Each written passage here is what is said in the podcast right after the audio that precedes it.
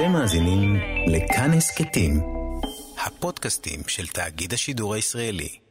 בכל בחירה ובכל חיים יש מוות. המודעות לכך היא מודעות שיכולה להיות מבורכת. וזה לא אומר שלא צריך לפחד. גם אני לא רוצה למות אה, לפני הזמן אה, שקצוב לי. אבל המודעות לכך שזאת האפשרות, והמודעות לכך שזאת מציאות גם כרגע בתוך המסגרת של חיי אדם, היא דבר שראוי וחשוב להפנות עליו את הדעת, גם במוות הגדול וגם במוות הקטן, שהוא כל בחירה שאנחנו עושים בתוך החיים עצמם. היי, הפרק הזה של גבוהה גבוהה מוקדש למשהו שמטריד את רובנו בימים האלה, גם אם אנחנו לא לגמרי מודעים לזה, חרדת המוות. אז אם נדמה לכם שאתם סובלים מחרדה אקזיסטנציאליסטית, גם אם אתם לא בטוחים מה זה בכלל אומר, הפרק הזה הוא בשבילכם ובשבילכן. מתחילים. גבוהה גבוהה, שיחה פילוסופית על כל מה שבכותרות, עם נדב נוימן.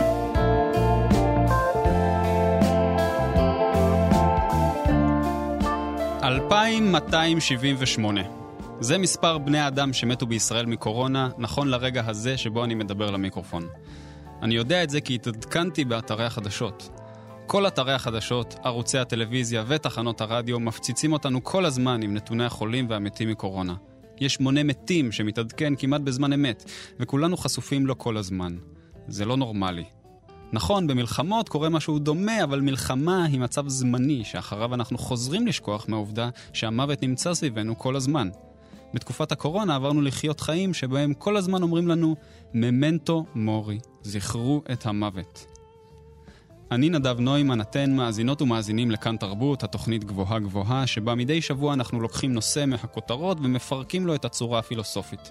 כי דעות על מה שקורה יש לכולם, אבל כדי להבין מה עומד בבסיס המציאות, צריך לחפור קצת יותר. הפעם בחרנו נושא קליל, המוות. וכדי לדבר על המושג הזה שעומד בבסיס של כל ההוויה שלנו, הגיע לאולפן פילוסוף הבית שלנו, דוקטור ג'רמי פוגל. שלום, ג'רמי. נדב נוימן. שלום, שלום, שלום ג'רמי. רב. טוב, אתה יודע, ג'רמי, יש איזה כמה שאלות של התודעה האנושית מאוד כן. קשה איתן. למה יש משהו ולא שום דבר? או. איך אני יכול לדעת שקיים באמת משהו חוץ ממני? איך? איך זה יכול להיות שלפני שנולדתי לא הייתי קיים? ועוד ועוד שאלות כאלה, אבל הדבר שהכי קשה לנו להתמודד איתו אולי, זה המוות. המוות. איך יכול להיות שיום אחד אני אמות? אני לא אהיה פה יותר. סקנדל, איך סקנדל. יכול להיות שכל מי שאני אוהב, כל מי שאני מכיר, יום אחד אני אצטרך להיפרד ממנו? אי אפשר להכיל את המחשבה הזאת הרי. אז פילוסופים לאורך כל הדורות ניסו להתמודד עם הסוגיה הזו, נכון? אבל בכל מיני דרכים. חלקם חשבו שהמוות זה אחלה, חלקם לא אהבו את הרעיון הזה בכלל, לכולם אבל היה ברור שעצם העיסוק בסוגיית המוות הוא חלק מהותי בחיים שלנו, בהיותנו יצורים שמודעים לעובדה שיום אחד לא נהיה פה יותר, שבעצם מהרגע שהגחנו מרחם ממנו, יש לנו תאריך תפוגה למצח, שאנחנו אולי לא רואים אותו, וזה אולי חלק חשוב גם אה, מכל הסיפור הזה, אבל ברור לנו שהמוות הוא משהו מאוד מוחשי בחיים שלנו. לפני שנשאל איך אנחנו מתמודדים עם, ה, עם כל הסיפור הזה, שזה נמצא סביבנו כל הזמן, אולי ניקח איזה רגע צעד אחורה, צעד מושגי אחורה, ונשאל, מה זה בכלל מוות? תראה, נכון, זה הדבר הפילוסופי החיים לעשות תמיד, נכון? לקחת את המושג ולפרק אותו כן, ולחשוב את כן. מושג הבסיס עליו אנחנו הולכים לדבר. בדיוק. תראה, אז אה, כמה הערות, אני חושב, ראשוניות. המוות יכול להיות כל מיני דברים. קודם כל, אנחנו באמת, זאת אומרת, אני חושב שעד לבערך אה, אה, אה, אה, הדור הזה שלנו כרגע, אנחנו התייחסנו אליו כאל הכרח אה, מוחלט של הקיום האנושי, בצורה כזאת או אחרת. כן. היו ניסיונות אלכימאיים כאלה נכון. למצוא את ה-Fountain of Eternal Youth ומיט, וכל מיני אה, מיתוסים ורעיונות אה, על אבירים שמציעים איזשהו משהו שמאפשר. אנחנו היום, יש גם שיח שאולי גם הוא אה, מיתולוגי עדיין במובן מסוים, מדעי, שאולי יהיה אפשר להתגבר, על להתגבר על בעיית המוות, כן. קודם כל בשימור הגוף במשך מאות שנים, ואז אולי בהעתקת התודעה לאיזשהו סוג של ענן עתידני. שזו גם, זו גם שאלה, אתה מתייחס למוות בתור בעיה. להתייחס לזה כאל בעיה כן. שצריך לפתור אותה. אה, או להתייחס אליה כאל הכרח. אז אני, אה, אה, אז having said that, כי אני יודע שבטח כמה מהמאזינות והמאזינים שלנו אולי הם משויכים כבר לאותם אנשים שחושבים שנולד כבר הבן אדם שלא ימות. וואו. אנחנו כרגע כן בוא נתייחס, וזה היחס של הפילוסופים הקלאסיים למוות כסוג של הכרח. אה, המוות כמשהו אמיתי שבא ללא אזהרה לרוב, וש, או לא יודע אם לרוב, אבל, ושאי אפשר לחמוק ממנו בעיקר. ואז באמת נשאלת השאלה, מהי אה, אה, מוות? מה זה מוות? מה זה מוות? כן? כי זה מאוד אה, קריטי לדעת ממה אני אמור לפחד. זאת אומרת, אם המוות הוא כיליון, גמור, כן. כן? הוא, הוא כאילו איפוס מוחלט מכל מה שאי פעם הייתי ומה שהייתי יכול להמשיך להיות. עיון מוחלט, אין עיון, יותר. אין, כן? אה, זה דבר אחד. אה, אם המוות היא איזושהי סוג של טרנספורמציה, ואולי אפילו שחרור מתוך העולם החומרי האשלייתי לעולם אה, אידאי אה, נשמתי של חיים, חיים אחרים, נצחיים, כן, תודעתיים אה, כאלה ואחרים, אז יש לנו כאן בעצם דבר שהוא הוא, הוא שונה בכל מיני צורות מהדבר שהוא הכיליון הגמור. ולכן גם ההכנה אליו, והחשיבה שלי אותו אה, תהיה שונה בהתאם. אז קודם כל, אני חושב שאם אנחנו מסתכלים על התשובות של פילוסופים יש להציע על אה, שאלת המוות, אפשר לראות כבר את, הדבר הזה שאנחנו מדברים עליו, על ההבדל בין מוות ככיליון לבין מוות אה, כהישארות הנפש, אה, אה, באחד מהביטויים המפורסמים שאפלטון אה, שם בפי, בפה של סוקרטס בפיידון, שזה הדיאלוג, המוות של סוקרטס, כן, סוקרטס הולך לשתות את הרעל, ורגע לפני השיחה האחרונה שהוא מנהל הולך לשתות את הרעל אחרי שגזרו עליו מוות. אחרי אה, שגזרו כן. עליו אה, אה, עונש מוות במשפטו, 399 לפני הספירה. אה, ואפלטון ככה נותן לנו להציץ, אבל, אבל זה כבר מרגישים את הרעיונות האפלטוניים, המטאפיזיים. אבל אחת מהאמירות המפורסמות שסוקרטס אומר שם, שאחר כך גם קיקרו מצטט, ו- ו- ו- ומורטניה, וזה איזשהו סוג של משפט פילוסופי אלמותי כזה, זה כן. שהפילוסופיה, אה, כל כולה היא בעצם שיעור לקראת המוות. הפילוסופיה מכינה. אה, אותנו למוות. יפה. עוזר, זאת אומרת, תמיד אנשים אומרים, אולי אה, במגפה, אולי תעשה החצאה שהיא רלוונטית למגפה, ואני אומר, הדבר היחידי שאני חושב שהפילוסופיה מאפשרת, זה לעזור לנו למות. עכשיו, צו השעה הוא שאנחנו צריכים למות, הפילוסופיה יכולה לעזור עם זה. כאילו, אני לא יודעת כמה זה נותן בהכרח אז מזור. איך, אז איך, למה, למה בעצם אפלטון אומר ש, שזה אז זה- הכנה זה- למוות? אז זה בדיוק השאלה, זאת אומרת, אפשר לקחת את המשפט הזה ב, ב, ב, לפחות בשתי מובנים. אפלטון בפיידון עצמו, אם אני מבין את ה... אחד מהספרים המורכבים, העמוקים, המסתוריים גם של הכתיבה האפלטונית, אבל אם אני מבין את הספר הזה נכון, אה, אפלטון, אני חושב, מתכוון לכך שההכנה למוות, היא. הפילוסופיה היא הכנה למוות, כי הפילוסופיה האפלטונית היא מיקוד התודעתיות שלנו. כן. על אותן אידאות, על זמניות, על חומריות, נצחיות, שזה הרובד הנשמתי אליו הנשמה של הפילוסוף מתרגלת. אה, לאורך כל אה, חייו, ואז כשהנשמה הזאת משתחררת מהגוף, והספר הרי נותן טיעונים על כך שהנשמה משתחררת מהגוף ושורדת את הגוף, אהה. היא מוכנה לשהות אה, בעולם האלמותי הזה, כי היא בעצם הכינה את עצמה דרך הפילוסופיה לאורך חייו הגופניים של האדם. אז זוהי פרשנות בעצם אה, אה, אחת למשפט הזה. הפילוסופיה מכינה אותנו למוות, היא מכינה אותנו למוות כי היא פשוט מתרגלת מוות. כלומר, כשאתה שוהה כבר בתוך הגופניות שלך, אה, בתוך הרובד של האידאות האלמותיות העל-זמניות האלה שהפילוסופיה של אפלטון אה, מתמקדת בהם, כן. אתה בעצם מתרגל מוות. כשבמובן הזה מוות זה לא מה שאנחנו חושבים עליו, אנחנו, כלומר העולם החילוני המערבי אה, המודרני, כאילו שמוות נכון. זה סוף, אלא שזה דווקא מעבר, מעבר. לשלב אחר. זה שחרור אפילו. שחרור מהגוף כן, ומהתלאות כן. של העולם הפיזי כן. הזה באיזשהו מובן. עכשיו, כמובן שהרבה פילוסופים אה, אחרים ייקחו את המשפט הזה, הפילוסופיה היא השיעור לקראת המוות, או, או, או היא עוזרת לנו, אה, אה, היא, ת- היא, היא, מת- היא מאמנת אותנו לקראת המוות, אה, לא בהכרח כ... אה, הדבר המטאפיזי הזה, זאת אומרת שאני כבר עכשיו בעצם מתרגל את הנשמה שלי לשהות ברובד על-זמני, על-מותי, אליו אני בסופו של דבר אמור להגיע מתישהו, אה, אלא כאל דיסציפלינה, כאל דרך חיים, כאל אורח חיים פילוסופי שמנכיח לי את רעיון המוות ופשוט מאפשר לי לחיות איתו. כן?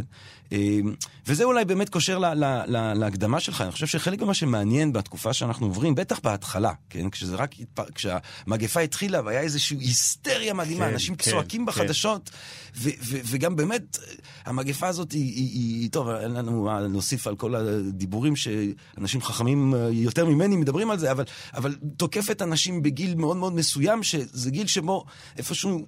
אתה מצפה גם, אה, לרוב, כן, כמובן שזה גם מסוכן לצעירים וכולי, היא תוקפת את. כולם, אבל יש אנשים שזה יותר מסוכן להם. ובהתחלה כאילו היה את הסקנדל הזה על, על אנשים מאוד מאוד מבוגרים שמתים, אנשים בני 92, 94, 80. עכשיו, זה סקנדל, באמת יש סקנדל בעצם המוות. זאת אומרת, עצם זה שאני חיים שלמים בונה ו- ו- ו- ו- ו- וחווה ואוהב, ואז פתאום זה נעלם, זה סקנדל. בום, פוף. כן? אבל זה, זה גם היה סקנדל לפני המגפה, כן? זאת אומרת, אה, פתאום, זה, פתאום אבל, אבל המגפה הזאת, אני חושב, היא, היא, היא, מעליבה אותנו. אנחנו באיזשהו עלבון אל מול המוות. אנחנו בעלבון אל מול הפשטות של הקיום הביולוגי. יש אימיילים ווואטסאפים והכל מרושת והכל זה, ועדיין אנחנו, כן, הביולוגיה מדברים על הגסה להכניס הזאת... את התודעה לתוך המחשב ולחיות חיי נצח בדיוק. ממוחשבים בלי גוף, ופתאום בא איזה וירוס מעפן כזה, נכנס לנו לגוף, הזאת. וכן, ולא שואל אותנו בכלל מתי אנחנו. רוצים למות. שערורייה. והיה תחושה של שערורייה אל מול המוות. ואני חושב שהתחושה הזאת, היא התחושה שהפילוסופיה אה, באה לפרק, או שחלק מהפילוסופים באים לפרק.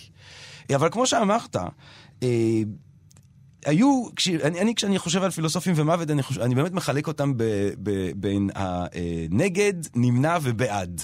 אוקיי, אז כאילו, זה- מעניין. עכשיו אנחנו נכנסים לדיון כן. של מה פילוסופים בהיסטוריה של הפילוסופיה חושבים על המוות. כן. ואולי זה ייתן לנו, הם ייתנו לנו גם איזה אה, שיעור להתמודדות מזור. עם... עם- נכון, עם- נכון. עם תראה, כל אולי אם אנחנו, הזאת. מי שרוצה שיעור להתמודדות אולי הישיר ביותר, אז אני ממליץ לו מאוד להסתכל על הפילוסופים הסטואיקנים, כן? אוקיי. הפילוסופיה של הסטואה, שהיא בעצם אה, בגדול מבקשת למקד את העיסוק הפילוסופי במה שאנחנו יכולים אה, להיות בעלי שליטה אה, עליו.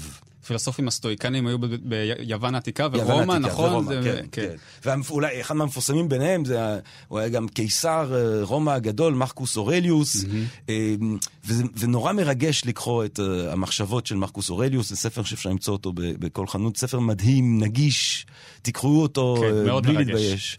ומה שמרגש זה, זה, זה, זה, אתה יודע, הרבה פעמים אתה שומע גם, כמו סנקה וכולי, אנשים אה, אה, עניים, אה, או כמונו, אנשים אה, פשוטים, כן, אומרים, טוב, לא משנה אם אתה עשיר או עני, אבל כשאתה שומע את זה מקיסר רומא, כן, אז יש לזה איזשהו סוג של כן, תוקף. כן, זה נשמע אחרת. והיחס הסטואיקני, אה, אה, קודם כל היחס הסטואיקני לפילוסופיה בכלל משקף את היחס של אה, הפילוסופים של התקופה הזאת.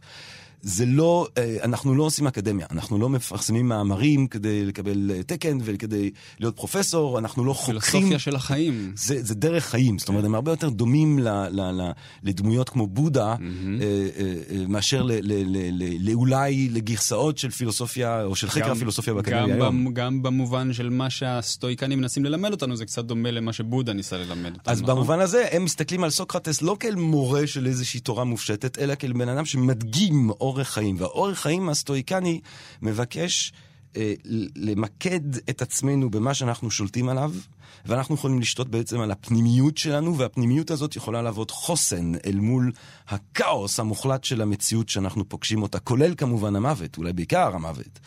אה, וברגע שאתה מוצא את החוסן הזה, וברגע שאתה מכוון אה, לחיים אה, שבהם אתה הופך, לוקח בעלות על הטירוף הזה של הרגשות העולות והיורדות והסערות שאנחנו לרוב קורבן שלהם, כן. אתה יכול להגיע למצב של אפתיה, אתה יכול להגיע למצב של אפתיות מבורכת כזאת, אל מול האירועים, כן? מרקוס אורליוס כותב את המחשבות שלו תוך כדי אה, מגפה אה, נוראית, אה, נכון. לא פחות מהמגפה הזאת שלנו. אז זה למי שאולי כלומר, מי שממש. חרד כן, מי עכשיו שחייב מ- עכשיו פתרון, יאללה, מ- מרקוס אורליוס. מהמגפה הזאת, הסטואיקנים אומרים לו, תירגע. אין אנחנו- לך שליטה על זה, אז- אז כאילו עדיף כי, זאת שתירגע. אומרת, תתמקד בלעבוד על החוסן הפנימי, עליו אתה כן יכול לשלוט. החיים תמיד יזרקו עליך דברים לא צפויים ונוראים ו- וגם מדהימים. אבל, אבל אתה, אה, כ... אתה יכול לתפוס בעלות, לתפוס סוכנות אקטיבית, אם תרצה, על הפנימיות שלך, ובזה אתה צריך להתמקד. אני חושב שיש בה, באמירה הסטואיקנית הזאת, אמנם זה מזוהה באמת עם אסכולה פילוסופית מסוימת, אבל הם מדברים, אה, אני חושב, בשביל הרבה מאוד פילוסופים. אה, כולל כמובן סוקרטס, שגם הם רואים בו איזושהי דמות, אה, כן, כמו הציניקן, כמו הרבה, סוקרטס הוא דמות כן, אב אה, כן. כללית כזאת. אבל אם אנחנו חוזרים באמת לעניין הזה של הבעד נגד ונמנע, אני, הנגד הבולט, כאילו, אה, או, יש הרבה פילוסופים שאני מניח, זה מצחיק להגיד נגד, כאילו, נגד. חושבים, מי- אני נגד, גם אני נגד המוות. אני, גם- אני יש לי משהו, אתה יודע, אומרים שסרש גנסבור, הדבר האחרון שבערך הוא אמר ביום, הוא התקשר לאשתו הראשונה, שהייתה ציירת וזה, והוא מתקשר לה בטלפון והוא אומר לה, אני לא רוצה למות. ויש משהו, יש משהו מרגש. זאת אומרת, ביום האחרון שלך אתה לא רוצה למות. כן? זאת אומרת, יש בזה משהו עוצמתי בעיניי. מאוד. אתה רוצה עוד, אתה רוצה עוד לחיות. יש אהבת חיים. אני באופן אישי אה, מאמין בחיוניות, חיוב חיים, אמירת כן לחיים. אז מבחינתי, עד הרגע האחרון נגיד עוד, כן? יש בזה גם, עם כל זה שזה כאילו לא נכון פילוסופית, כן, וזה... אתה צריך כן, להשלים עם זה, וכדאי כן. שזה יהיה, כן, שזה יבוא לך קצת יותר בטוב. אז אבל- אולי אם אוקיי, אנחנו חושבים על נגד, אני, הנגד? הבולט שאני חושב עליו זה הבן אדם שכתבתי עליו אה, דוקטורט, אה, משה מנדלסון. כן. מוישה מנדלסון, הפילוסוף היהודי הגדול אה, של הנאורות, המאה ה-18, כן, 1729, 1786. משה מנדלסון, יש לו אובססיה. אמרת, ממנטו מורי, למשה מנדלסון יש חרדת מוות מדהימה, כאילו. מבחינתו, אם המוות הוא אכן כיליון גמור, כן? אם המוות הוא, הוא, הוא הפיכתנו לכלום, הוא השתחררות מה, אה, אה, אה, לחלוטין מהעולם הזה לקחת האין, אה, אז, אה, אה, אז אין לחיים שום משמעות, אין לה מוסר, שום אה, תוקף. אלוהים שבורא אה, יצורים כאלה, שעמלים על אה, שלמותם ועושכם העילאי, ואז כל דבר שעשית נגמר ברגע, וזה לא משנה אם היית איש דגול וטוב, או אם היית בן אדם אה, קטן וערמומי ורשע. אם זאת המציאות, אומר מנדלסון, אז לשום דבר אין משמעות, ואלוהים הוא לא אחר מאשר סדיסט. וואו, זאת אומרת, זה קצת- זה קצת קהלת, קצת קורא, כאילו, מתכתב עם קהלת, מנדלסון. אבל הוא מסרב לקבל אהה. את המסקנה של קהלת. זאת אומרת, כן. הוא... הוא ומנדלסון הוא בן אדם מאמין, כן? עם כל זה שהוא האבא של הנאורות, ובמובנים מסוימים חלק מהמורשת שלו היא הכיוונים החילוניים יותר בהיסטוריה היהודית, הוא בעצמו בן אדם מאמין, מאוד. הוא פשוט אומר שלו הוא היה נאלץ לקבל את המוות ככיליון גמור, אז העולם הזה לא היה נברא על ידי אל טוב, הוא היה נברא על ידי אל אכזר. אז בגלל שהוא מניח שאלוהים הוא אל טוב, הוא אומר, כן. המוות הזה זה לא... זה לא... זה לא יכול להיות. סוף פסוק. זה לא יכול להיות ככה. שזה סוף פסוק, וזה, האמת, אנחנו אולי בעיקר זוכרים את מנדלסון בספרו ירושלים, אבל הספר שהפך אותו לכוכב על אה, בעולם הפילוסופיה של המאה ה-18, אה, הוא הפיידון שלו. זאת אומרת, מנדלסון בהתחלה אומר, אני הולך לתרגם את הדיאלוג האפלטוני הזה של. הפיידון, ובאיזשהו שלב אומר, וואי, אני לא רק הולך לתרגם, אני גם הולך לעדכן אותו. אני הולך בעצם להכניס אל תוך הסיטואציה הזאת של סוקרטס מדבר עם החברים שלו על כן, הלכת המוות, כן. אני הולך להכניס את הטיעונים הכי עדכניים, מעניין. הכי אה, אה, מודרניים, אה, אה, אה, למען הישארות הנפש, ואחד מהם, אה, באמת מהטיעונים הבולטים, זה זאת אומרת, זה להוכיח, בדרך שהיא משכנעת יותר או פחות, את קיומו של אל טוב, כל יכול, כל יודע, כן? אה, ואם יש אל כזה, אין שום מצב שהמוות ככיליון יכולה להתקיים. שום מצב, לא יכול להיות. אפילו אצל בעלי החיים, הוא אומר, לא יכול להיות אה, שכאילו האנרגיה הנשמתית שלהם הולכת לחלוטין לאיבוד. איכשהו זה חייב גם להיכנס לתוך איזושהי כלכלה עליונה של כוחות שהוא לא מתיימר לדעת. מנדלסון הוא פילוסוף מאוד צנוע. הוא פילוסוף שכל הזמן מנסה לחזור למה שהוא קורא לו הגמיינזין, ה-common sense. הוא אומר, תראו, רוב האנשים לא מתבלבלים. דמוקרטיה של הדעות, אם אתה רוצה. כן. רוב האנשים מאמינים שיש אלוהים טוב, כל יכול, כל יודע. פילוסופיה יכולה לנסות להוכיח את זה, גם אם היא מתבלבלת, עדיין זה לא משנה את האמת שרוב האנשים תפסו את הדבר הפשוט והנכון. אה, ובהינתן הדבר הפשוט והנכון הזה, שהוא אמנם מנסה להוכיח אותו בספר הזה, אבל, כי הוא, אבל הוא, הוא, לא האמין את זה, הוא, לא, הוא לא האמין בזה על בסיס הפילוסופיה, הוא האמין בזה מבחינתו על בסיס השכל הישר. בהינתן אלוהים טוב, כל יכול, כל יודע, אין מוות. לא יכול להיות מוות. ואם יש, אוי ואבוי לנו. אוי ואבוי לנו. מבחינה פסיכולוגית הייתי אומר, אה, משה מנדלסון, יש לו איזו חרדה אקזיסטנציאליסטית מה, מהסיפור הזה, והוא הוא, הוא, הוא מנסה למצוא לזה פתרון. עכשיו, אז אתה יכול באמת להגיד מנסה למצוא כאן... פתרון לחרדה הזאת שאופפת אותנו. אז- ואז, אה, מה שמעניין באמת, כי אתה יכול להגיד, טוב, מנשר, אתה מסמן את, ה, את מה שאתה מחפש, ואתה יודע, אתה... ממש. כן, ואז אתה... ירה חץ למטרה אחרי שהוא סימן אותה. בדיוק. או כן. שלא אומרים את זה. אה, וזה משהו גם, אתה יודע, אוגוסטינוס אומר את זה בפה מלא, כאילו, כדי למצוא את העושר המושלם, אנחנו חייבים חיי נצח, ולכן, טה-טה-טה-טה. אולי, אתה יודע מה, אז אפשר להגיד, אוקיי, אז מנדלסון לא מאוד משכנע. כאילו, מנדלסון, ברור שהוא בחרדת מוות, הוא גם כותב את הפיידון הזה, אבא שלו מת לא מזמן, הוא איבד איזה ילד. אה, אה, אה, אה, אה, רגע לפני, הוא חי בתקופה שהאיום של התפיסה המטריאליסטית המודרנית מתחילה להפוך להיות יותר ויותר גשמית, כן? כי פתאום כן, אנחנו בתקופה ש... כן, עידן המדע, עידן המדע וכולי. ועוד מעט לפלס אומר לנפוליאון, אם אה, נפוליאון שואל אותו על הספר שלו בפיזיקה, אה, אה, מה עם אלוהים? הוא אומר, אני לא זקוק להיפותזה הזאת. זאת אומרת, האתאיזם המטריאליסטי המודרני מתחיל כסל... מאיים. לאיים על האופקים, וזה כמובן מאוד מאיים על תחושת... אבל אתם יודעים מה, אולי למאזינים שאומרים, טוב, אז אני לא אקבל את מנדלסון כי הוא, זה עדות אה, שהיא פגועה בגלל החרדה הזאת. אני נורא אוהב את הסיפור של אה, אלפרד איירס. אוקיי. אה, אלפרד אייר הוא, אלפרד אייר הוא פילוסוף אה, רציונליסט בריטי, אולי החשוב במאה ה-20, אה, חוץ מברטרנד רוסל אולי, אה, 1910, 1989, אה, ואלפרד אייר הוא כאילו האתאיסט הגדול כזה של המאה ה-20, הוא באיזושהי צורה קצת, ה- לא, לא בדיוק הריצ'רד דורקינס של זמנו, אבל הוא היה קול בולט. של אנגליה החילונית, האתאיסטית, הלא מאמינה, הוא בגיל מאוד מאוד צעיר, אה, אה, בגיל מאוד מאוד צעיר, מתפרסם מאוד בעולם הפילוסופי, אה, בעקבות התורה שהוא פיתח, שהיא ה-verificationism, כן, הוא כותב ספר language, truth and logic, שהופך אותו לכוכב על כזה בפילוסופיה האנליטית של אנגליה, והתורה ה-verificationisטית, היא אומרת דבר מאוד פשוט, היא אומרת, כדי שלאיזשהו משפט יהיה משמעות, כן. צריך שיהיה אפשר לאמת אותו. מהמם. זאת אומרת, אם אני אומר לך משהו ואין לי שום דרך לאמת אותו, אז זה לא שהוא מוטעה. הוא אפילו פחות ממוטעה, אין לו משמעות. עכשיו- אמפיר- אמפיריציזם אה, רדיקלי כזה. רדיקלי מאוד, ו- ו- וכמובן שיש לזה השלכה דתית ברורה, כן? יש רעיון שלו ב-BBC, אה, 49 אני חושב, שהוא מדבר עם קופלסטון, שהוא פילוסוף ישועי, אה, אה, והוא אומר, אם אני אומר לך שיש מאחוריי דרוגולוס, אני אומר מאחוריך, אני אומר נדב, כן. מאחוריך יש דרוגולוס. ואתה אומר לי, אבל איפה הוא?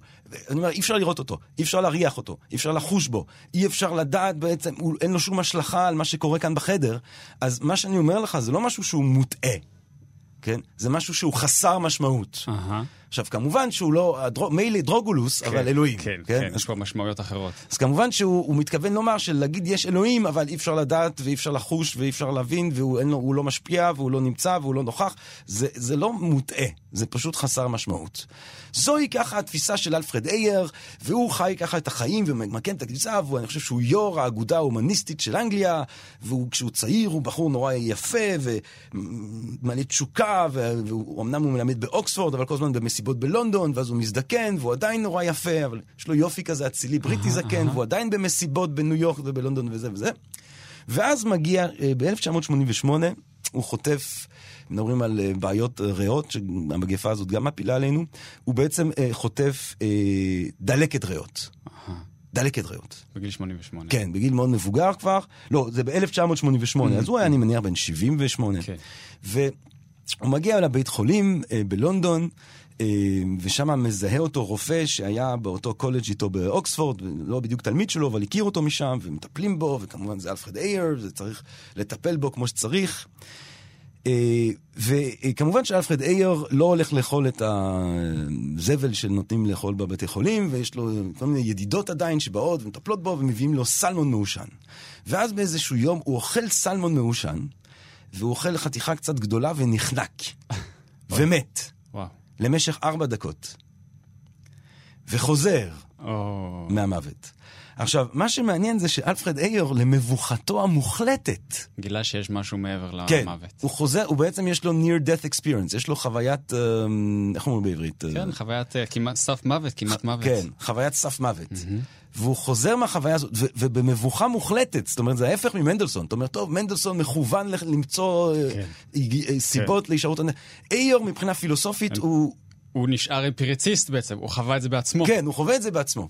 ואז הוא בעצם מפרסם מאמר בסנדיי טיימס כמה שבועות אחר כך, הוא משתקם, הוא מפרסם מאמר שקוראים לו אמ, What happened to me after I died, או משהו כזה. אמ, ושם הוא, הוא מתאר את החוויה הזאת, הוא מתאר חוויה...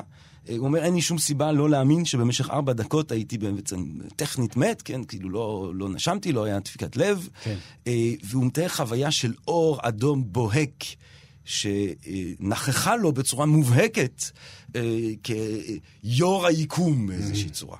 כן, איזשהו סוג של... והוא ניסה לא להפנות את מבטו, ולא יכול היה שלא להפנות את מבטו, וזה גם הייתה חוויה לא, לא בדיוק נעימה. ומה הוא גזר מזה? מה הוא, אז מה הוא אז אומר אתה יודע, על, הוא על נשאר המוות? מאוד מאוד מאוד פילוסופי. זאת אומרת, הוא, אומר, רוב הסיכויים שהמוח עדיין ממשיך לפעול כמה רגעים לאחר הסוף כן, של הזה, כן, ורוב הסיכויים שזה, כן. ורוב הסיכויים שככה, ורוב הסיכויים שפה. אבל, הוא בכל אומר, בכל זאת. אני מצטט אותו, הוא אומר ככה, באנגלית, My recent experiences have slightly weakened my conviction that my genuine death, which is due fairly soon, will be the end of me. Though I continue to hope that it will be. They have not weakened my conviction that there is no God. זאת אומרת, מה שהוא אומר זה שהחוויות האלה החלישו את האמונה שלו שהמוות שלו גם יהיה הקץ התודעתי שלו, למרות שהוא מקווה שזה אכן יהיה, כי הוא גם כותב שם, אף אחד לא מבטיח שזו תחושה נעימה, מה שנותר אחרי המוות. כנראה שחוויית סף המוות שלו, אל מול חוויות אחרות שאתה שומע עליהן, היא הייתה חוויה לא נעימה. הוא כן עדיין מתעקש לומר שזה לא קשור לאלוהים, יכול להיות שהנשמה ממשיכה בלי שיש אלוהים. כן.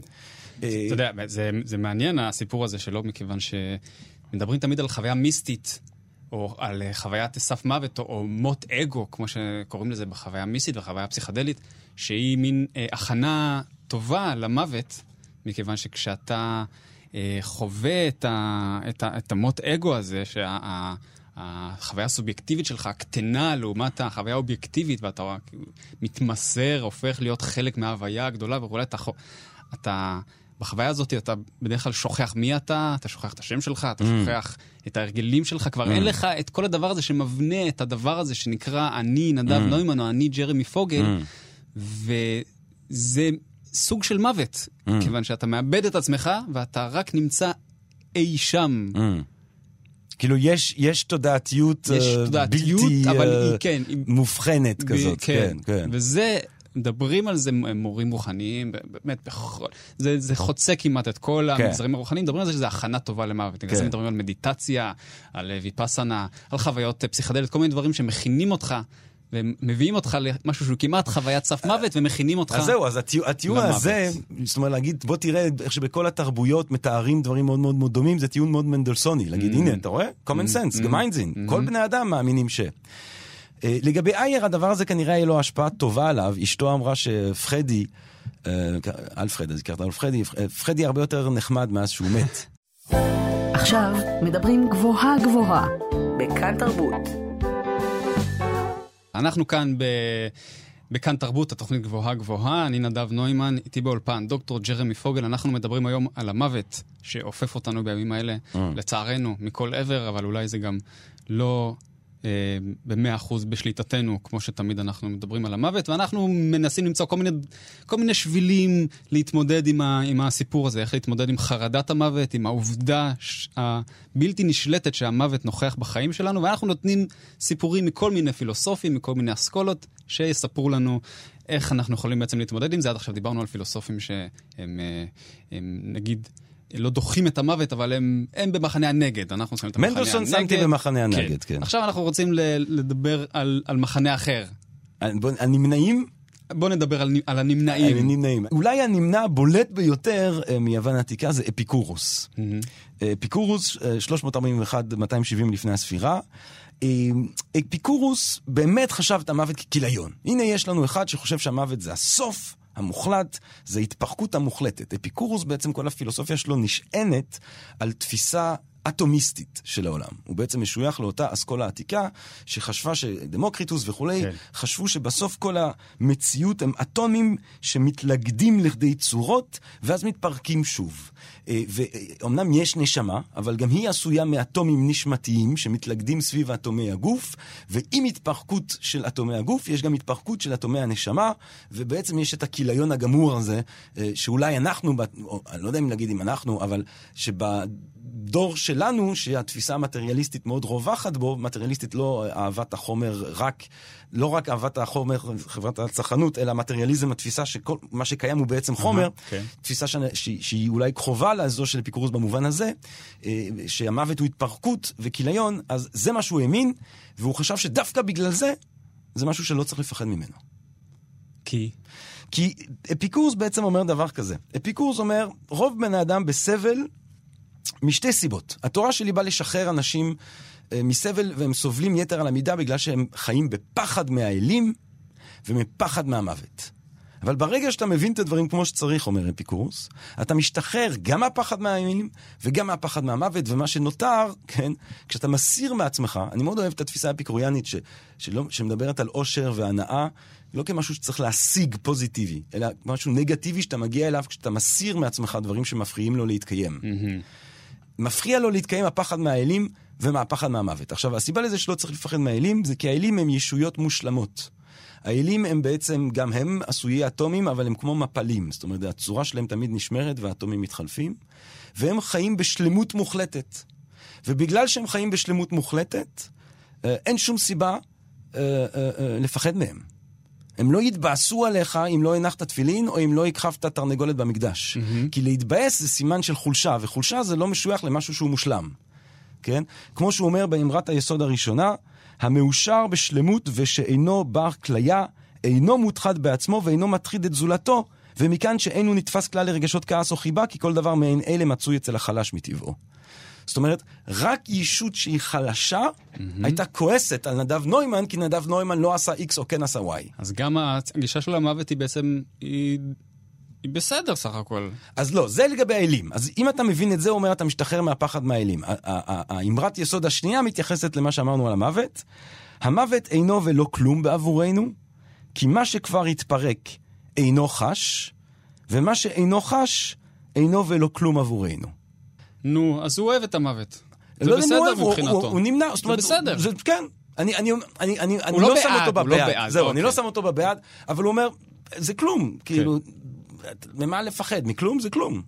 אין, אה, אה, אה, זה דווקא מעניין, כי זה כאילו מסתכל על תפיסה, שהוא קצת מזכירה קצת את אלפרד אייר, שאומר, דווקא זה שהייתה הישארות הנפש, זה היו חדשות מורכבות, כי לך תדע מה קורה אחר כך, אף, אף אחד לא מבטיח כן, שכיף. כן, אפיקורוס הוא קצת, הוא יותר מקליל לנו את הסיפור. כן. הוא אומר, תשמעו, לא משנה מה אתם חושבים, בסוף זה לא, אין כלום. אין כלום, אז- ולכן אין ממה לפחד. Don't worry. אבל אולי אני רק אוסיף עד על אפיקורוס לסיכום. כן. שאתה יודע, אפיקורוס הפך להיות, דיברנו על זה שפילוסופים אז, הם, הם לא רק באים עם רעיונות מופשטים, הם, הם בעצם מציעים תורת חיים ודרך כן, חיים. כן. אה, דרך חיים שהרבה מהאנשים ברומא אימצו הייתה הדרך האפיקוריאנית, ואנחנו יודעים את זה כי אה, כתוב להם על המצבות אה, את המשפט הבא, נון פוי, פוי, נון סום, נון קורו. אה, בעברית, אה, לא הייתי, הייתי, אינני, לא אכפת לי. אוי, זה מעולה. כן. זה כתוב למה?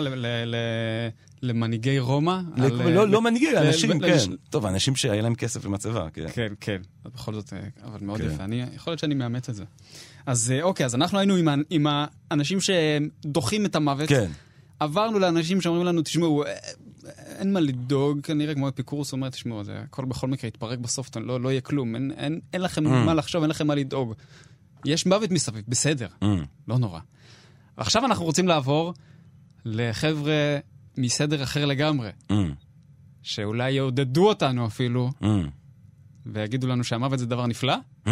יש כאלה? אני, אה, תראה, אני חושב שהנפלא היחידי, אולי אה, זה יהיה שופנאור, אבל לפני שופנאור אני רוצה לעבור דרך סין, לקחת הבעד. אני חושב שזה כבר לקחת אוקיי, אוקיי, בעד. אוקיי, אנחנו על הספקטרום עדיין. ואני רוצה להקריא קטע קצר מתוך הצ'ואנסה, הספר המדהים, אה, תורת הטאו הנשגבת, הצ'ואנסה. אה, אני לא יכול להתיימר בכלל להתחיל להבין אה, מהו הרעיון אה, מאחורי הדברים, ואני לא יכול להתחיל להתיימר להבין את הטאו, את הדרך שאותם חכמים דגולים בסין מקדישים את כל גאוניותם אה, להסביר לנו אותם ולהנגיש לנו אותם, ובצ'ואנסו באופן הכל כך הומוריסטי וגאוני אה, שהספר הזה עושה את זה.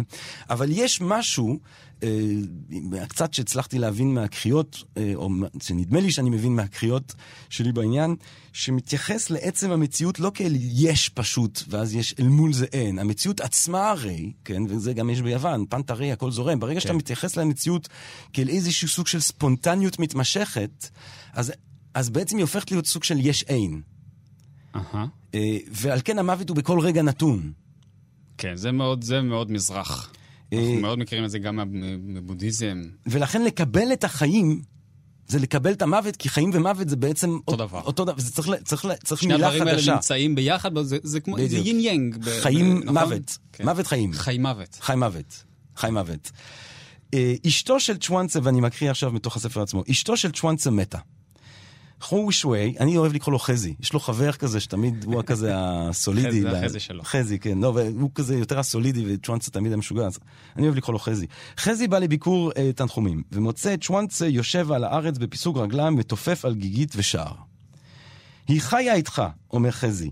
גידלה ילדיך, הזדקנה ומתה, די בכך שאתה לא בוכה. זאת אומרת, מילא אתה לא בוכה צ'ואנצה, אבל לתופף על גיגית ולשיר, מה, אתה לא, אתה, אתה השתגעת? כאילו, זה לא מוגזם?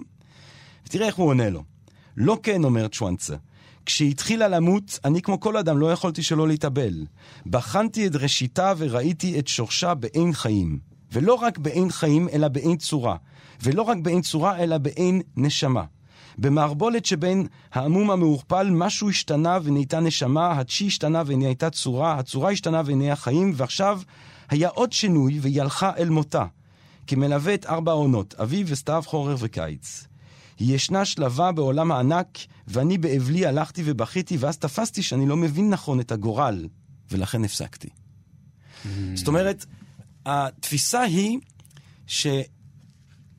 שאתה חוגג, אתה רוצה לחגוג את החיים, אתה חוגג את, הש... את הטרנספורמציה המתמידה שלה. יש חלק אחר בצ'ואנצה שמישהו רואה מישהו גוסס ואומר לו, יואו, איזה מדהים הטרנספורמציה. אולי היד שלך יהפוך להיות uh, אשך שלך בראש, אולי העין שלך יהפוך להיות זרוע של נמלה, אולי השיער שלך יהפוך להיות עלים של עץ. אתה חוגג את זה. אהה. זאת אומרת, אה, אה, אה, אתה בעד חיים, אתה אוהב חיים, אתה חוגג את זה. צריך, צריכה שתהיה תובנה אה, שכשאתה חי אתה מת. על כל תו שאתה מנגן, יש תו שאתה לא מנגן. אתה הורג את כל שאר התווים כשאתה מנגן תו אחד. אתה הורג את כל שאר האפשרויות כשאתה מתמקד באפשרות אחת. המוות חיים, כן, זהו הגורל שלנו, וזה גורל של שינוי וטרנספורמציה מתמדת. וואו. אני מבין לאן אתה הולך, אבל אני רוצה שבאמת נגיע להפילוסוף, כן. שהוא... קשה, טוב, אתה אומר הוא בעד, אבל הוא גם, הוא במובן מסוים, הוא נגד החיים. בגלל זה הוא בעד המוות אולי. תראה, אנחנו מדברים כמובן על ארתור שופנאור. כן, כן, אנחנו מדברים על ארתור שופנאור האהוב. אהוב, אהוב. ארתור שופנאור, תראו, אני, אני חושב שארתור שופנאור, הוא, הוא, הוא, הוא, יש בו משהו סוג של סטנדאפיסט. זאת אומרת, מרוב היכולת שלו לנסח את... בתפיסה כל כך פסימית, מיזנטרופית, שונאת אדם, אה, בצורה כל כך מדויקת, שזה פשוט כבר נהיה ממש מצחיק בעיניי. אתה יודע, שופנאור... רגע, רגע, בוא נגיד למה הוא כל כך, מה הסיפור של שופנאור? טוב, תראה, קודם כל אבא שלו, אתה יודע, יש את הסיפור האישי שלו, כנראה שאבא שלו מת כשהוא הצעיר, כנראה שאבא שלו התאבד, יש שם אופי שהוא אולי היינו מזהים כאופי דיכאוני בכל מיני צורות, אבל כמובן, מה שמעניין אצל שופנאור זה שיש לדברים האלה גם ביטוי פילוסופי, כן? הוא אומר, חיי אדם חייב להיות שהם סוג של טעות. כאילו לא, זה שאנחנו חיים פה ומודעים למוות שלנו, התופעה הזאת היא לא, לא רק שזה לא מכוון, לא רק שאין איזה יד מכוונת שהתכוונה לזה שזה יקרה, זה טעות, זה פדיחה קוסמית. זה איזושהי פשלה קוסמית, הקיום האנושי הזה שלנו. זה האבסורד הזה בעצם כן. של האקזיסטנציאליזם גם, אפילו זה קצת מתכתב כן, עם בטח, הסיפור בטח, הזה. הוא האבא כן. הרוחני גם שלהם. כן. הוא גם אומר דברים כמו, אתה יודע, הרבה מהאנשים בהיסטוריה של הפילוסופיה, בתפיסה הפלטוניסטית ונאו-פלטונית, רוצים להגיד, שה... דיברנו על זה נראה לי בשיחה הקודמת שלנו על הטוב, שמה שקיים הוא טוב, Mm-hmm. ואי קיום אה, אה, זה רע. זאת אומרת, אה, החור בגרב אה, זה רע, אבל הוא אי קיום של גרב. אז מה שיש בעולם זה טוב, מה שקיים הוא טוב, והאי קיום זה הרוע והסבל. ושופן אומר, הפוך, הפוך, תסתכלו, תראו מה קורה בעולם הזה. מלא סבל. את הזברה שנשחטת על ידי האריה, האריה הוא מבסוט לאיזה רבע שעה, הזברה, זהו, היא סבלה סבל נורא. תראו את הטבע, כל דבר אוכל כל דבר, כל דבר נאבק בכל דבר. ההפך הוא מוחלט, מה שקיים הוא סבל ומועקה. האי קיום. כן, זאת אומרת, זה הטוב. זאת אומרת, כאילו הרגע הוא אמר- שהדבר הוא אמר, הזה... אני מחכה כבר ללכת לישון ולהיפטר מכל ה... שזה בדיוק העניין. כל הסיוט הזה. למה, למה שופנאור בעד המוות? מה, אצל שופנאור המוות הוא, הוא פתרון מדהים, אלגנטי, אה, אה, אה, ל- ל- לסיטואציה הנוראית הזאת של חיי אדם. אה, אה, שופנאור, אה, הספר המפורסם שלו כמובן, אה, העולם כרצון וכדימוי. עכשיו, אה, זה ספר מדהים. אבל זה ספר של רעיון אחד. עכשיו, אני לא אומר את זה בקטע רע. יש לך ספרים ויש לך פילוסופים של- של מלא רעיונות יפים, יש פילוסופים שהם פילוסופים של רעיון אחד, אבל אם הרעיון האחד הזה הוא מספיק מעניין, אז זה סבבה לגמרי. לגמרי. כאילו. אה, אז העולם כרצון וכדימוי, אה, זה אומר ככה. מה זה העולם כדימוי? העולם כדימוי זה העולם שאנחנו תופסים אותו. בסדר? הוא יושב על קאנט, כן, mm-hmm. פנומנולוגי, העולם שאנחנו תופסים אותו. מה שאנחנו קוראים לו המציאות. המציאות זה בעצם הרי לא העולם כפי שהוא כשלעצמו. איך שאנחנו תופסים אותו בחושים שלנו. איך שהתודעה בתודעה, מציגה כן, לנו את כן. העולם, כן? התודעה מציגה לנו עולם שהוא רציף, שיש בו צורות, mm-hmm. שאפשר להבין בו דברים, שאפשר לעשות בו מדע מסוים. זה העולם כדימוי. כן? וזה המהפכה הגדולה של קאנט על, על חצי רגל אחד, אה, זה בעצם להגיד שצריך להבדיל בגדול, כן? בין העולם כמו שאנחנו חווים אותו, העולם הפנומנולוגי אומר קאנט, לבין העולם כפי שהוא כשלעצמו. שאין לנו שום דרך שום לדעת גישה אליו. איך, איך אין לנו באמת. שום גישה אליו. כן. יש לנו תמיד גישה רק לעולם שהחושים שלנו מציגים לנו. Mm-hmm. שופנור ממשיך את זה, אומר, סבבה, זה העולם כדימוי. העולם כדימוי יש בו היגיון, אנחנו צריכים להבין אותו וכולי. העולם, עכשיו, קאנט אומר שאין לנו שום גישה לשום דבר בתוך העולם כשלעצמו. ופה שופנור, ההברקה שלו זה להגיד, זה לא נכון. Mm. יש דבר אחד, mm. אליו כן יש לנו גישה בלתי אמצעית. שזה אנחנו. שזה אנחנו. שזה הגופניות שלנו. Okay. כן. זאת אומרת, הגוף שלי, כשאני מסתכל עליו במראה, או כשאני אפילו מסתכל עליו דרך העיניים, אני רואה אותו כ... Uh-huh. מתקיים בתוך העולם כדימוי, זאת אומרת, אני רואה אותו בתוך הדימוי, okay, okay. כן. אבל אני גם חווה אותו. Uh-huh.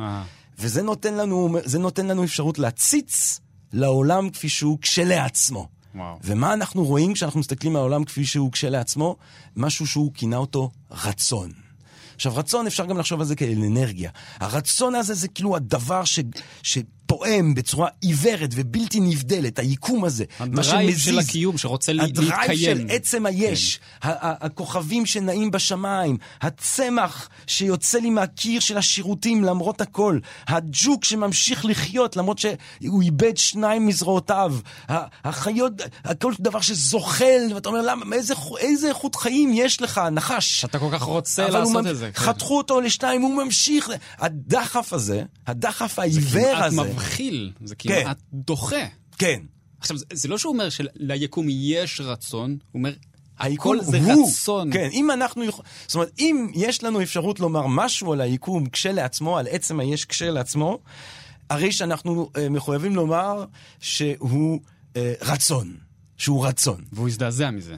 עכשיו, מה מזעזע כאן? הרי אנחנו... אה, אה, חיים חיים בתוך, אנחנו חיים חיים שבו אנחנו בעצם משועבדים לרצון לחלוטין. עכשיו, מה ההיגיון הנוראי של הרצון? ופה כמובן הוא מאוד מהדהד ומזכיר את תורות המזרח ותורות הבודהיסטיות. אמ, או שאתה רוצה משהו ואין לך אותו, ואז אתה מתוסכל, mm-hmm. או שיש לך אותו ואתה מיד רוצה משהו אחר. Mm-hmm. ואם אתה כבר לא רוצה כלום, אז מה שנותר זה שעמום, mm-hmm. שזה הדבר הכי נורא מכולם. הוא גם אמר, האנושות עוד תהרוס את עצמה בגלל שעמום. שזה לדעתי תיאור נפלא של מה שהולך לקרות כנראה במאה ה-21. הגענו למצב שיש לנו ארבע טלוויזיות וזה, ומתוך שעמום אנחנו מחרבשים והורסים את הכל, כן? עכשיו, מה זה שעמום, הוא אומר? שעמום זה כאילו החיים, כאילו... אה, משוללי, כאילו, הכי נקיים שיש. זאת אומרת, זה דבר מטורף שעמום, זה דבר מדהים שיש שעמום, זה רק מראה לך עד כמה שהמצב דפוק, כן? שאתה יכול בכלל להגיע למצב שאתה משתמם. אז או שאתה רוצה משהו ואין לך אותו ואתה מתוסכל, או שיש לך אותו ואתה מיד רוצה משהו אחר, כן? אה, אה, ואנחנו בעצם, הרי ההבנה שלנו לעולם... ההבנה שלנו את העולם היא פלח דק קטן של הבנה על ים אינסופי, מסתורי, בלתי מובן, כן? אה, ההבנה שלנו של העולם היא תמיד תהיה כמו איזה בקבוק קטן שצף על אוקיינוס ענק של מסתורין בלתי מובן, של הרצון הזה. ואנחנו מופעלים, הגלים האלה לוקחים אותנו, סוחבים אותנו, ויש לנו תוכניות, ואז באה מגפה, ויש לנו תוכניות אחרות, ואז בא משהו אחר. אין לנו שום שליטה על הדברים, אבל עדיין יש לנו את הרצון המטורף הזה לכוון את האני הזה, את ה construct הזמני החולף הזה, לכוון אותו, כן? שהוא, שהוא, שהוא ילמד את מה שאני רוצה שילמד, שיפיק את מה שאני רוצה שהוא יפיק, שהוא יתחתן. יתחתן עם מי שאני רוצה שהוא יתחתן, שהוא, שהוא, שהוא, שהוא, שהוא ירוויח את מה שאני רוצה ש... אנחנו נורא נורא רוצים, רוצים, רוצים, רוצים, וזה נועד לכישלון הדבר הזה, כי, כי, כי, כי אין לנו אין שום שליטה. סוף גם. אין לזה סוף, אין לנו שום שליטה. עכשיו, מה הפתרון? הפתרון זה, או הוא חושב שזה פתרון של יחידים, כן? הפתרון הבודהיסטי, כאילו, של, של נזירים בודהיסטים, שזה להתנתק, כן? להתנתק אה, אה, אה, אה, מהרצון הזה עכשיו. כאילו פשוט להתנתק מכל רצון ומכל אחיזה, כן? כל מיני, אומר, או לרגע לחוות את זה מול יצירת אומנות, או לרגע לחוות את זה מול... שמעתיקה את נשמתך בדיוק. מפה. או- האומנות בעצם נותנת מזור מדהים, כי יש רגע, כשאתה רואה סרט, או כשאתה שומע ש- מוזיקה מדהימה, יש רגע שאתה כאילו מתנתק מההיגיון הנורא הזה של הרצון, ואתה באיזושהי השעיה כן. מבורכת, נשגבת כזאת. אבל זה לא מספיק. אבל זה זמני. אה, הפתרון הזה של להתנתק לחלוטין אה, מהרצון הוא פתרון של יחידי סגולה ממש, הוא חושב. אה, גם אפשר לבקר את הפתרון הזה. ניטשה קרא לזה התאבדות בעודך חי, שזה מחזיר אותנו להתחלה, להתאמן על המוות אולי. אולי, אתה יודע, זה טוב, זה רע, שאלה אחרת. אבל הפתרון שמגיע בסופו של דבר לכולנו, זה המוות. המוות פותרת את הבעיה הזאת. המוות משחרר אותנו לחלוטין מהתסכולים המתמידים של הרצון, ומחזירה אותנו אל להיות חלק בלתי נבדל של האנרגיה העיוורת המפמפנת הזאת של עצם היש, וזוהי אה, ברכה, וזהו מזור מאוד מאוד גדול. כן? מהעולם הזה מלא בסבל, ומלא באבסורד, ומלא בדיכאון, ומלא בשעמום, ומלא בתסכול. ברגע שאתה משחרר את האני, ברגע שהאני הזה משתחרר, אז כל הבעיות שהוא סוחב, הבעיות הקטנות האלה חסכות כל המשמעות וחסכות כל החשיבות, נעלמות איתו. וואו.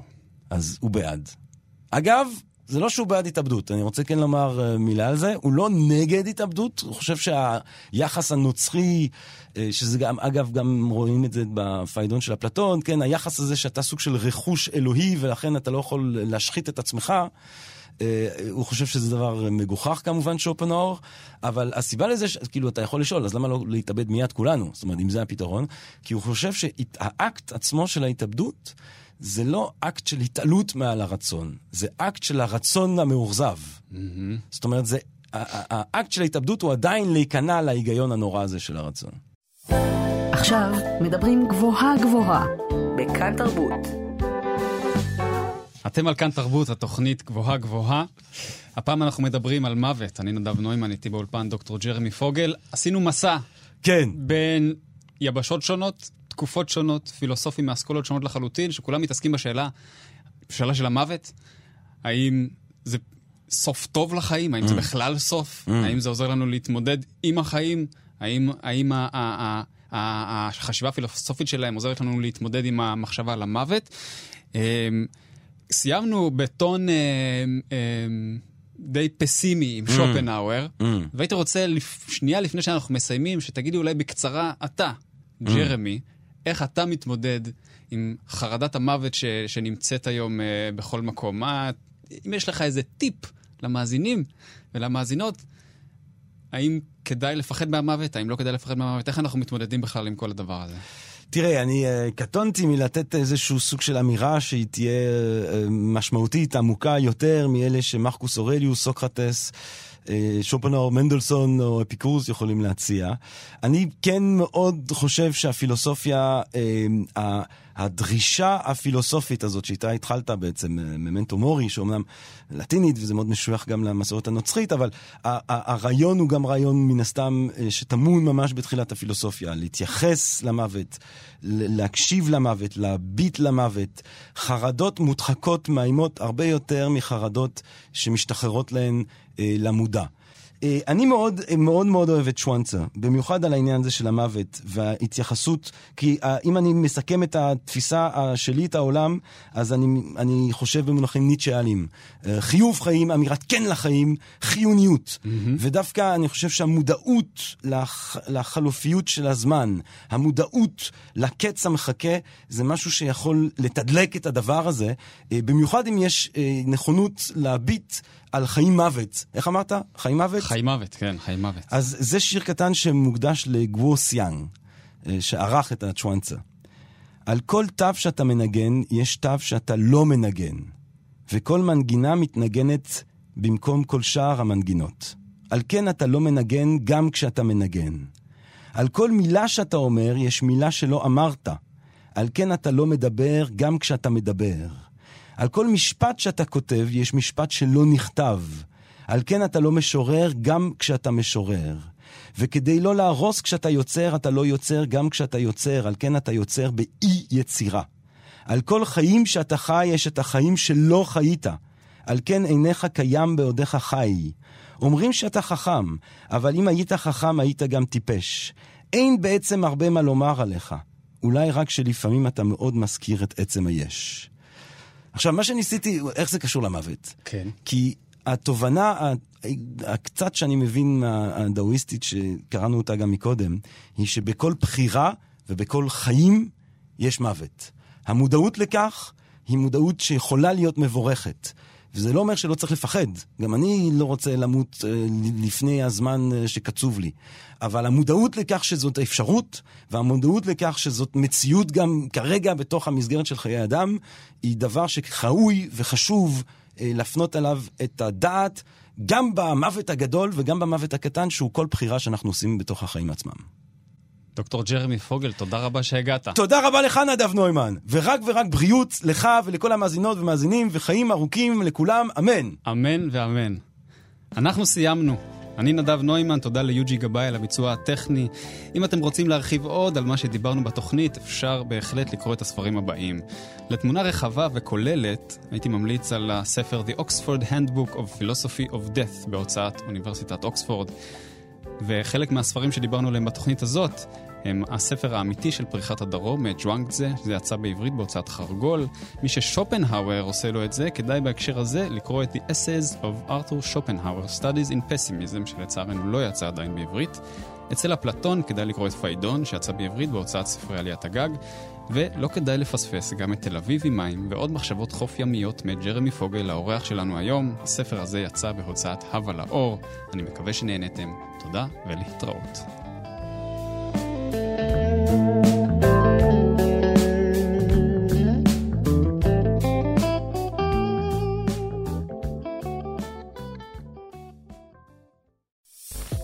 אתם מאזינים לכאן הסכתים, הפודקאסטים של תאגיד השידור הישראלי.